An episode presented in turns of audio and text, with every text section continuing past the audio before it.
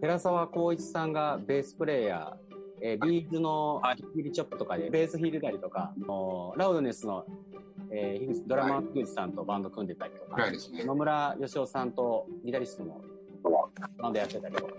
あのね、結構いくつかやっていて。そうですよね。うんと、竜哲司さん、えっと、下北沢でボイスファクトリーっていう、地下がライブハウスで、えー、上がミュージックスタジオと音楽学校を経営してるんですけれども、ボイストレーナーでもあり、えー、ジャスラックの世界の作曲家でもあって、えっ、ー、と、浜田翔子さんのと一緒にアイドっていうバンドで、えー、ソニーでデビューしてから、その後浜田さんがソロデビューして、で、その後吉田拓郎さんとツアー回って、でその後、早見優さんとかいろんな方の曲を作ったりとか、ツアー一緒にやってる。二月源太郎くん、作曲家兼ギタリスト？アレンジ。とか、まあ、結構、あの、でもできる。ギタサポートもしたり、ゲーム音楽の、あの、作曲したりとか、なんか、有名有名なやつだと太鼓の達人とか、鉄拳とか、そういう音楽とかやらせてもらってます。はい、有留さん、なんか当時からものすごい。ハイクオリティななんかカメラをライブで用意して、この、えっと、レーベルもやりつつ、えっと、そうですね。レコーディング、なんか映像のなんか広告の動画を作ったりとか。今は映像制作がメインで、企業系をよく撮ってますね。まあ、レベルもやってまして、今年の秋に人アーティストをメジャーデビューして、のゲームショーで僕ライブしに行ったんですよ。それこそ鉄拳とか、えー、上海のゲームショーでライブやってきました。バンナム。なんかコロナの影響とかってなんかあるんですかね？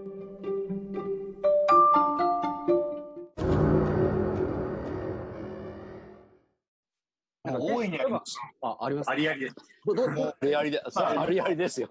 今、ほぼ無職ですよ。まあ、ほぼ無職です。あのいや、もうすべて、すべて。無職なんですよ。ライブも全部、全部、あの、発表会から自分の、今日、今年40、デビュー45周年なんですけど、そそのライブもちょっとも中止にしたしたりとか、ライブは全部、全部 NG なんで、あの、ミュージックスクールなんですけど、若干だけ、あの、オンラインレッスンっていうのがここの機会にちょっと始めたんですよ。はい。まあ、スタジオがちょっとあって安く借りれるとか、そういう条件がないと、みんな、ほとんど方はまだまだこれからなんだけど、今回のきっかけでオンラインレッスンっていうのを始めたんですよ。まあ、だからあの、鈴木茂さんって僕らの同期の人で、ハッピーエンドの鈴木茂さん、はい、あの、この間やってらっしゃいましたね。あの、ライブ配信とかね。あの、そういうのがこれから少しずつ広がるんじゃないですかね。ライブ配信的な。実は昨日僕もライブ配信をやってやってる。ああ、なるほど。ツイキャスでやりまして、投げ銭ではなくて、いわゆる入場料っていうか。素晴らしい。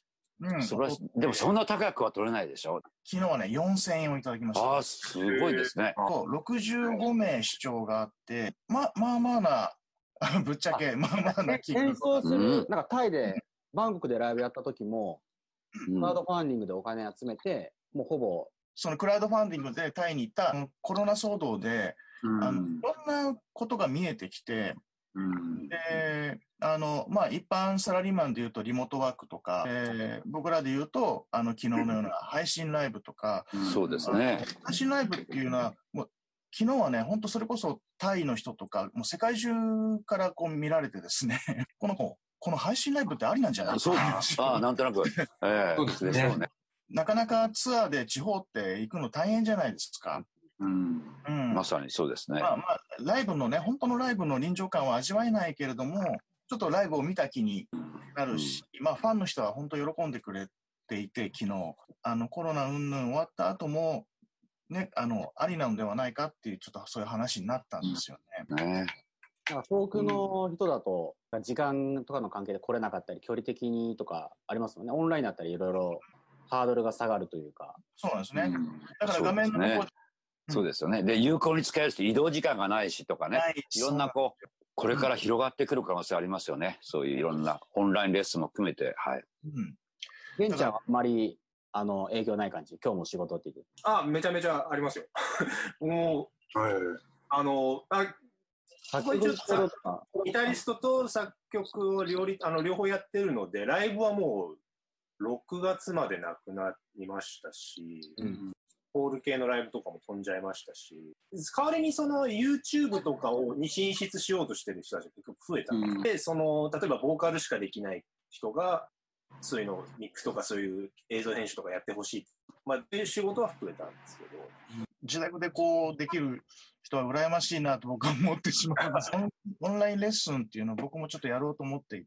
僕はいつもマンツーマンで対面で、で、で、僕は一応キーボーディストなんですけど、キーボードを弾きながら、あの、生で、あカラオケじゃなくて、極力それを、あの、プロイチにしてたんですけど、それはそれで、これからも続けたいんですけど、うんあれがクリア、5G でクリアだったらもうもっとすごいと思うんだけど、オンラインレッスンを始めて、地理発見がすごくありました。というのは、対面だと、あ自分はピアノ弾いてると、細かいところまでちょっと分かってるよ分かってないところも、あの、いいところもあるんだけど、オンラインだとね、すごく、この例えば、画像的にもこうビブラートしてやってごらんとかって、この喉の動きとかも、あ、ちょっともうちょっと、なんて細かいところも指導できるし、歌もね、リアルに聞こえてきて、なんだかこう、ピッチもリズム感も、自分自身がアドバイスすするのが、新しい、今まで分かんなかったことがもっとちゃんとこう伝えられる、なんか客観的に見えるっていうんですかね、そのあ相手の方の所作が。映像の仕事とか。そうですね。映像の仕事はもう全部延期ですね。もうだから4月はもう全くない状態ですね。え映像も。えもう映像、例えばそのライブであるとか、延期になっちゃうので、もう撮影も全部延期。で今、日産の仕事をしてるんですけど、日産の方も移動もしない方がいいだろうということで、うん全部飛んで。うんまあ中止になった分もありますけど、あと明治座ですね。明治座の撮影もしてるので、明治座も公演が全部中止になっちゃったので、えーその撮影もなくなった。イベント系はやっぱ厳しいですよねもう。イベント系は全部ないですね。会社で撮るってことがもうない。やっぱり今のところはやっぱ延期しましょうっていう感じですよね。そうですよね。うん、だからまあ先ほどお話になったのはライブ配信とかはね、やっぱりインターネットの世界でやっぱり投げ銭だとかそういうもので有料化してね、お金が落ちるような仕組みというのはやっぱ今後急がないといけないなっていう感じで見てましたね。はこうこういろんな、こんなこともあるんじゃんっていうことがいろいろ出てきて、あ、そうですね。音楽だけじゃなくて資本主義も含めて、すごい大変なことになるんですよ。金融、おそらくまあそれはリリーマンショックの10倍ぐらいとかって言うじゃないですか。まあそれはもう認めるしかないと。うん新たななんかこうこれからどう生きていくか何が価値観も含めてだけどねみんな変わってくるんじゃないかなっていう気がしますよね、これから。なんか外に出れないから、あの歌手の人がみんなこうジャムるみたいな。そうそう、星野源さんがその好きに乗せていいよっていうふうに伝えて、あの、オンラインレッスンをやるにあたって、結構周りももちろんやる人が増えてきてるんですけど、はいはい。例えばその映像ソフト、まあこれ Zoom ですけど、うんあの、 Skype なのか LINE なのか、あとその音音のシステムで何がいいかっていう話をよくするんですけど、うんあ皆さんどういうのそれは、それはね、僕も、僕も聞きたいところなんですよ。あ。iPhone の何 FaceTime とかそういうことですか？あれ？どうですか ?iPhone の？マイクは iPhone ってことですね。マイク、マイクが iPhone じゃないですか？マイクが iPhone。はいは内蔵されてるマイクってことですね。内蔵マイク。い。はいはいはいはいなるほど。なんかそのチャットツールは、アメリカのミュージシャンのなんか先生とかはみんなやっぱ Zoom でやってて、なんか Skype とかだと1対1、LINE だと1対1だけど、なんか Zoom だと1対5人とか、ではいはいはい顔を見ながら、だからグループレッスンの場合はなんか Zoom とかでも使えるみたいなんですけど、でもその、なんかリュウさんも実際にやってみたんだけど、やっぱちょっと音のはい。なんかその同時にちょっとタイムラグが、 Zoom が一番はい。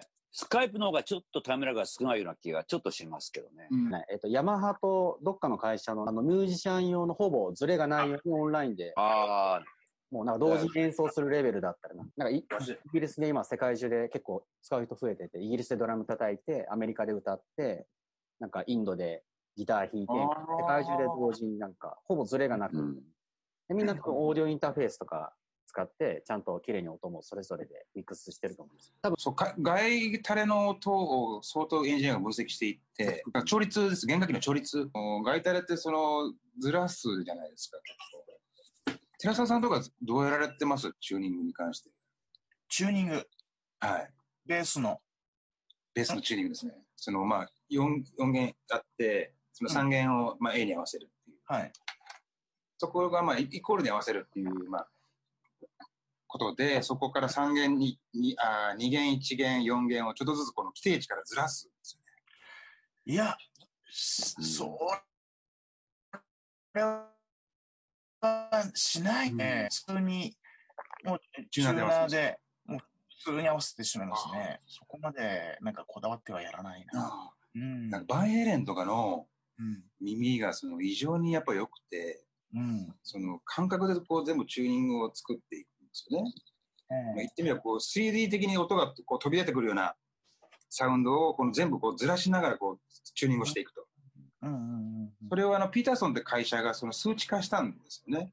あ、ピーターソン。はい。はい。で、そこの数値化したもので、そのいろんなそのチューニング数値みたいなのがあって、それをうちのエンジニアがこの、ピーターソンのあの測定器みたいなのがあって、それでその数値をデータ化していって取ってたんですよね。うん。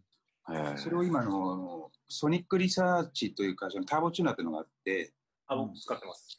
あ、使ってますか？あれにこうインストールしていくんですよね。数値。そのトゥールってバンドの、えーサードアルバムの何曲目の曲はこういう数値とか、うん。そういう形でそのまあガイタレを作っている、耳で作ってる音を数値化してレコーディングの時に使うっていう、あそういうやり方をしてたりする。じゃあそうすると、バンヘイレンのような 感じになる。そういうことなるんですよね。ああおうんだからバンヘイレンの音ってなんかこう出てきたらバンヘイレンだと分かるじゃないですか、スティーブ・バイとか。うん。あれはもう、やっぱ基本はあの指ですけど、その根幹にあるものはチューニングっていう。え、あれうんチューニングって何なんですか？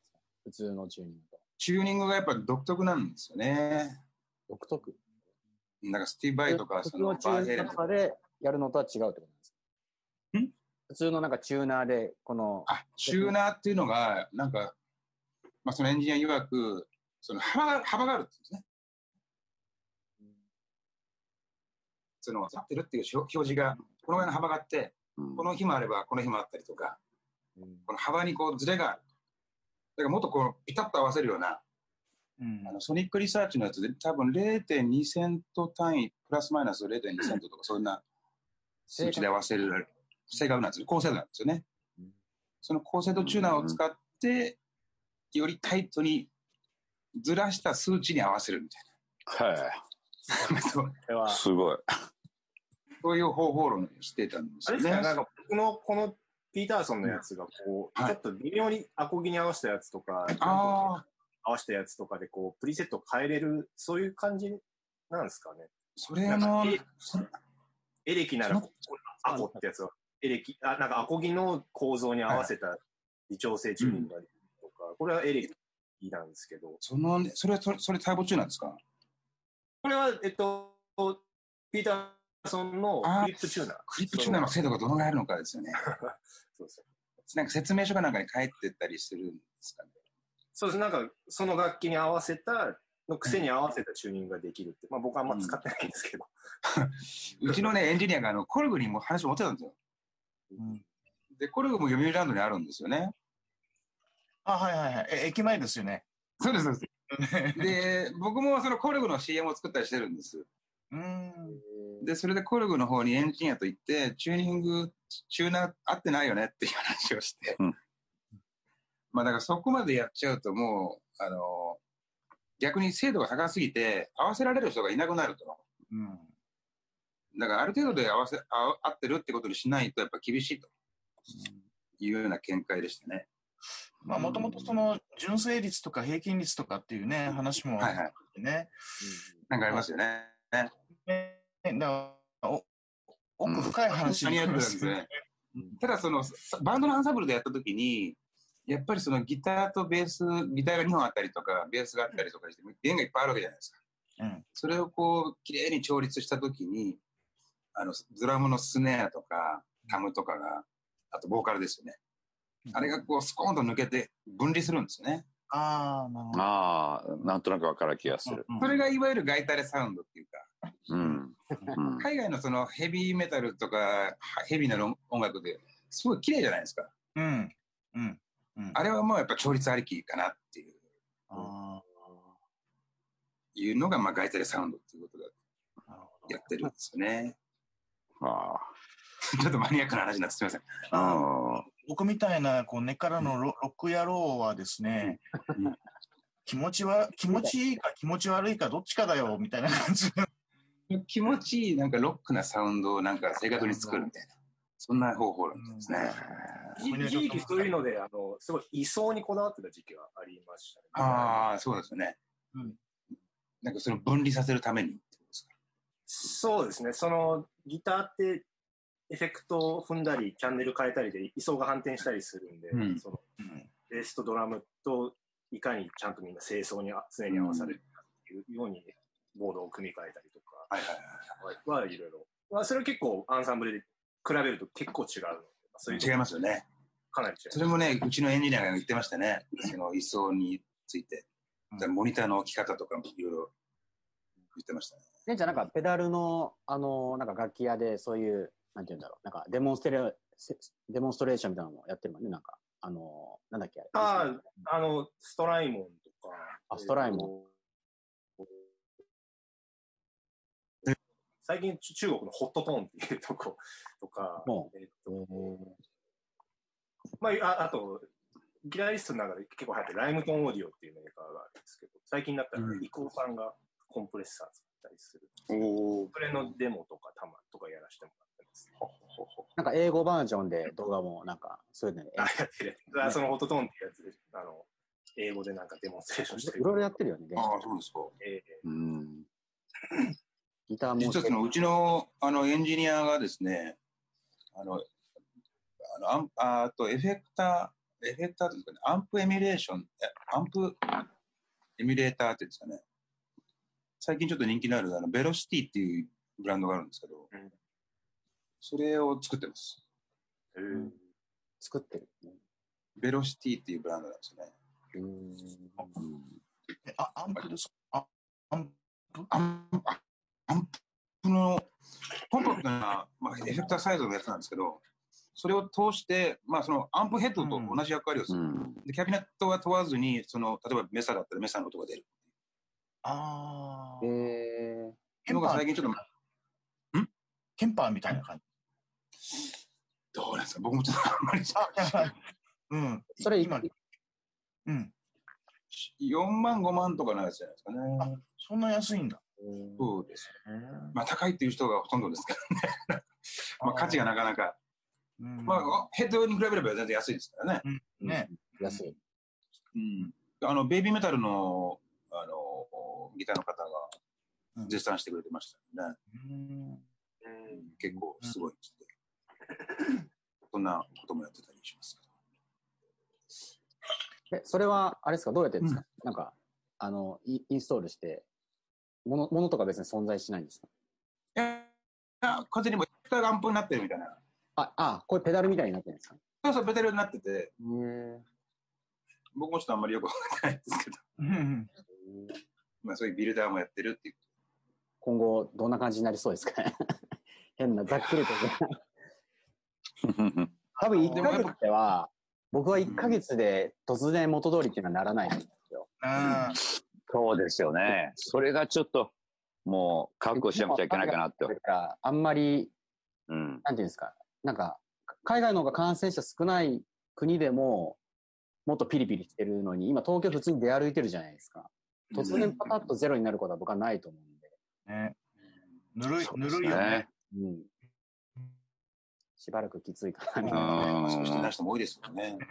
うん。あ売ってないっていうのもあるんだけどね。はい。買えないですね。うんとね。僕はもう手作りです。うちの奥さんがああ、すごい。素晴らしい。すごい。ほら裏地裏地が可愛いんですよ。はい。あはい。骨が。あ。これはね、いやー、これはしばらくね、もうちょっと続きますね。え状況はね、続きそうですね。ねうんえただ、あんまり続くと、ミュージシャンだけに限らずね、いや、本当そうですよ。んどうなんだろうみたいなとこあるから、まあ、はい、まあ、せいぜい2、2, か2 3ヶ月で終わらせてもらえないと。まあそうですよね。いそうですね。くらもうリミットですね、それが。多分こう、終わったとしても、その、ライブっていうものにに関しては、なんか、です。そうですね5000人が集まるとはあまり思え思えてなくて、そうですよね。なんか、世間も多分、こう、もう外に出ていいよって言われた瞬間から、もう、このガーッとこう密集したところに行き行きたいとかあまり思わないだろうし、それもあるね。ライブとか、いわゆる今までのミュージシャン的活動はだいぶ、その余波というか、影響を受け続けるんじゃないですかね。というか、あえあえて僕もき人づての情報だから、ちょっと変異したね、コロナウイルスが。ああ、ななんんか。なんか聞い聞いたことありちらっます。と聞いた、昨日今日の話ですよ。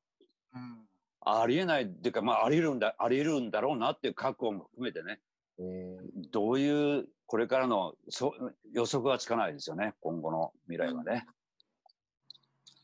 いや、怖いですね。あーちょっとねでもね暗くます現実。ああの、だ我々ミュージシャンは、じゃあな何をするべきかっていうことを、それぞれがこう考えて、ううんんうんうんやっていかなきゃいけないかなと思うんですよね。うん、そうですやっぱりね基本的にミュージシャンはこう人を楽しませうるん商売じゃないですか。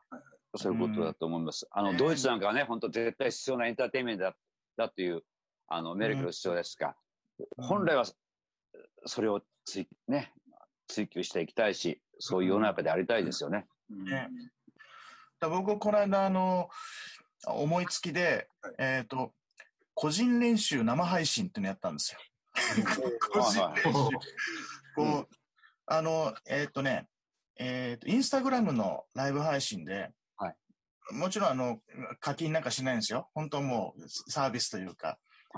はい。でもうこ、ここでこう、こんな感じで、こう、ベース弾いて、うん。で、そのメッセージが出てくるわけですよ、画面に。あれ弾いて、これ弾いて、みたいな。あああ、えー、そうなんで。昔の僕がやってたブリザードっていうバンドがあって、そのうん曲を、で、覚えてるかなとか言いながら、ああー、間違えた、ううんわーとか言いながら やって、でもそれが結構みあの見てる人たちすごく楽しかったみたいで、うん。だから僕はそれ、ああ、やってよかったかな。お金にはなんなかったんだけど、うん。皆さん楽しんでもらえてよかったかなとちょっと思って。いや、面白いでしょうね。ええはいはい。うん。